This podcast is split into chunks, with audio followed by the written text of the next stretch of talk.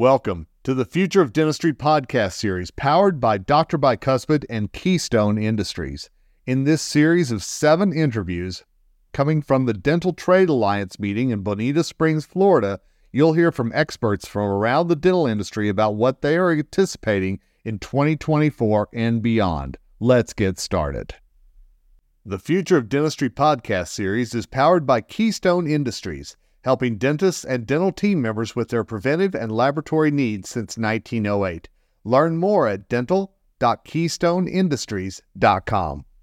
Hey everyone, welcome to the drbicuspid.com podcast. We are live at the Dental Trade Alliance meeting in Bonita Springs, Florida, and I'm honored today to be joined by one of the speakers at the meeting, and that is Lisa Bodell. Lisa, how are you? Hey, good. Thanks for having me. Thank you for being on. I really appreciate it.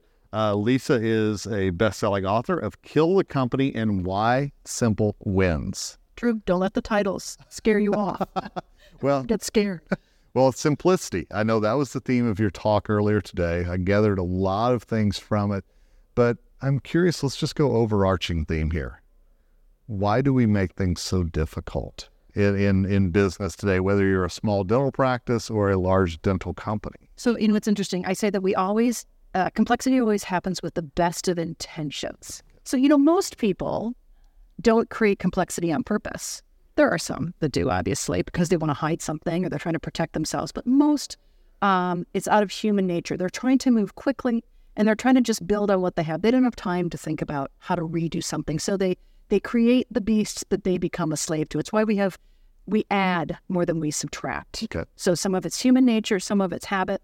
Uh, a lot of it now with people is time. They just have a lack of time to slow down and to think. Simplicity is going to create the space so they can think more. I know that not only in dental, but in every industry right now, there is the hiring shortage. There are people trying to bring other people in. Do you find that that adds to the complexity of tasks whenever a new person is brought in? Or are we finding that, that things can maybe simplify with a new set of thoughts that come into the, the practice for the business? So the answer is yes. Okay. I think it, for the people that are there, it's hard because you've got to get a new person up to speed. But if you simplify, you can make that onboarding practice perhaps a little bit simpler and get the members more easily. But I think the great thing about having someone new start is because they have a fresh set of eyes. Because we kind of we get into habits, right, and rituals, yes. and the new person comes in and says, "Why the hell do you do it like that?" So they can come in with hacks. Actually, okay. what if we did this different? Question that process, eliminate something. Um, I think we like consistency right? We like to be in a groove. We don't we don't realize sometimes that we're a rut because they look and feel the same. The person that comes in, they see rut right away, whereas we see groove. So I like having a new person because they can identify time sucks, bad habits. I know in in dental practice so often there's a Monday morning meeting and sometimes those meetings are just because that's the way they've always done it. They get ready for the week, they get ready for the day ahead. But I know that sometimes we have to make sure meetings are actually productive. The meetings are actually worth having. How how do we do that to make sure that the meetings aren't something people dread, but they actually get something out of? Such a great question. Well, I like to talk to people. They usually ask me about this in the world of hybrid work, like uh-huh. things. Why do we have to get together um, when we could have done the same thing at home, for example? Things have to be fit for purpose. So if there's a reason for it, maybe it's Monday alignment, right? That's fantastic. But there's other ways to have a meeting. So, for example, Cleveland Clinic had the same issue a lot of their tech group said, we keep having these two hour, one hour Monday morning meetings, and it's so laborious. Not all of us have to be there for all of it. So they changed it to um, 15 minute stand ups every morning. Hmm. Quicker sprints to the point, more immediate problem solving. Great. Get on with your day. And did it take a while to adjust to that, or were people ready to hop in? Okay. They were ready to hop in. There's always the resistance, right? Because, well, isn't it easier just to do it all at once? And they said, to your point, let's just pilot it. Okay. Let's just pilot it. And if we don't like it, we can always go back. Okay. That usually quells the resistors and it lets you try try something new. And are the resistors people who have been there forever or we've always done it this way and that's kind of the their uh, board they hold on to adrift in the ocean? Typically, because they're the ones that created the rule or the process or the meeting, and everyone um, they become very emotional about what their ideas were. Mm-hmm. And the idea isn't that the meeting is bad. The idea is that maybe it's outlived its time. Okay. And if you're a growth leader, right, you're going to morph it into something new. Great idea in the meeting, But I think now in the way that we work, let's just change to be a little bit different. So I think there is some ego stroking to be done. There's some way of saying piloting because it takes away the risk. Um, it's really more about whose idea it was than longevity of the person. And I know challenging the the usual, challenging the way things always been done is that's one of the things that I, I wrote down whenever you said something about kill stupid rules. I I, lo- I love that I love that slide and, and it does resonate. But it, are do we have rules in place just because again that's the way we've always done it, or how do how do we break free of some of the things that maybe take up so much time in our day, or people pull their hair out? The reason people like kill a stupid rules because they never think about um, a formal process for eliminating things. Okay. But we just kind of deal with problems in the moment. Okay. But if you this gives you a structured way and permission for people that have fear to get rid of things that aren't working. So one of the things to realize, by the way, is that rules are like weeds; they grow back. So if you just do it once, it's very cathartic. But you need to weed the garden a couple times a year. Okay. So killing stupid rules is really powerful because it allows people to have a safe and a safe place and a methodical way of identifying issues that are time sucks, unproductive, etc., and agreeing as a group how to change the behaviors or get rid of them. Mm. So it's a it's a cultural thing, right? And that we've all agreed we will not do this anymore.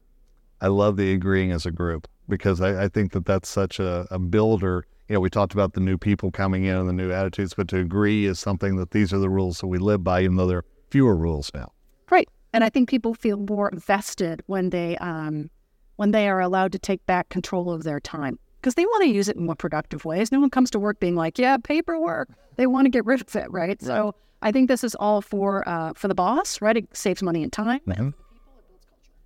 And do the rules apply? Because you can have the internal culture, but then obviously there are customers who come in, dental patients who come in who have always done things a certain way. How do we how do we get our customers to think a little differently as well, Mason? So you can roll out things slowly, and that's another thing, which is not everything has to be scary and transformative and big. Okay. So if they're worried about that, don't do that.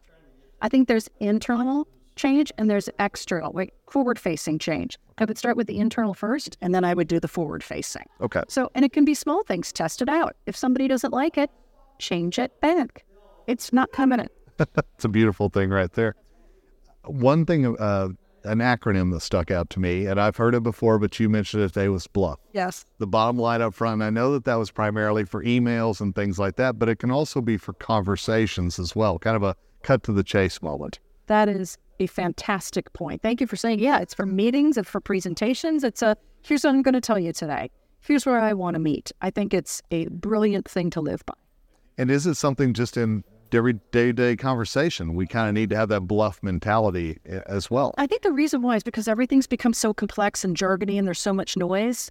Um, BLUF is a great way to get to clarity okay. because we're we don't have any time to think about what do we want, so we tend to ramble on about what do we do, right? Because we're just going to get it out just by thinking while we talk. BLUF really makes you think before you talk. Oh, okay. So I like that. Mm-hmm. It kind of forces us to think about what is the purpose of what I'm doing? Do I really need it? So a lot of times when people think through BLUF, they go, well, I don't really know if I need it. That's a that's a beautiful thing right there.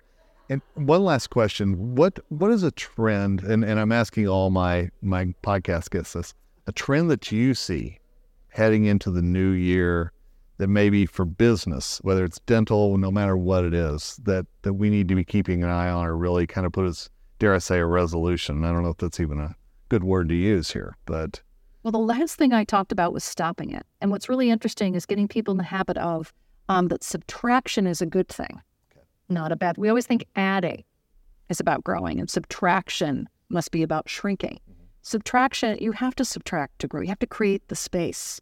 So the trend I'm seeing is around stopping it. So people are literally telling people, I want you to tell me what you're going to stop doing. And that forces people who complain about priorities and maybe rightfully so to say, what do we need to stop doing to make space for the things that you think are so important? And they have to then articulate what it is, not just complain.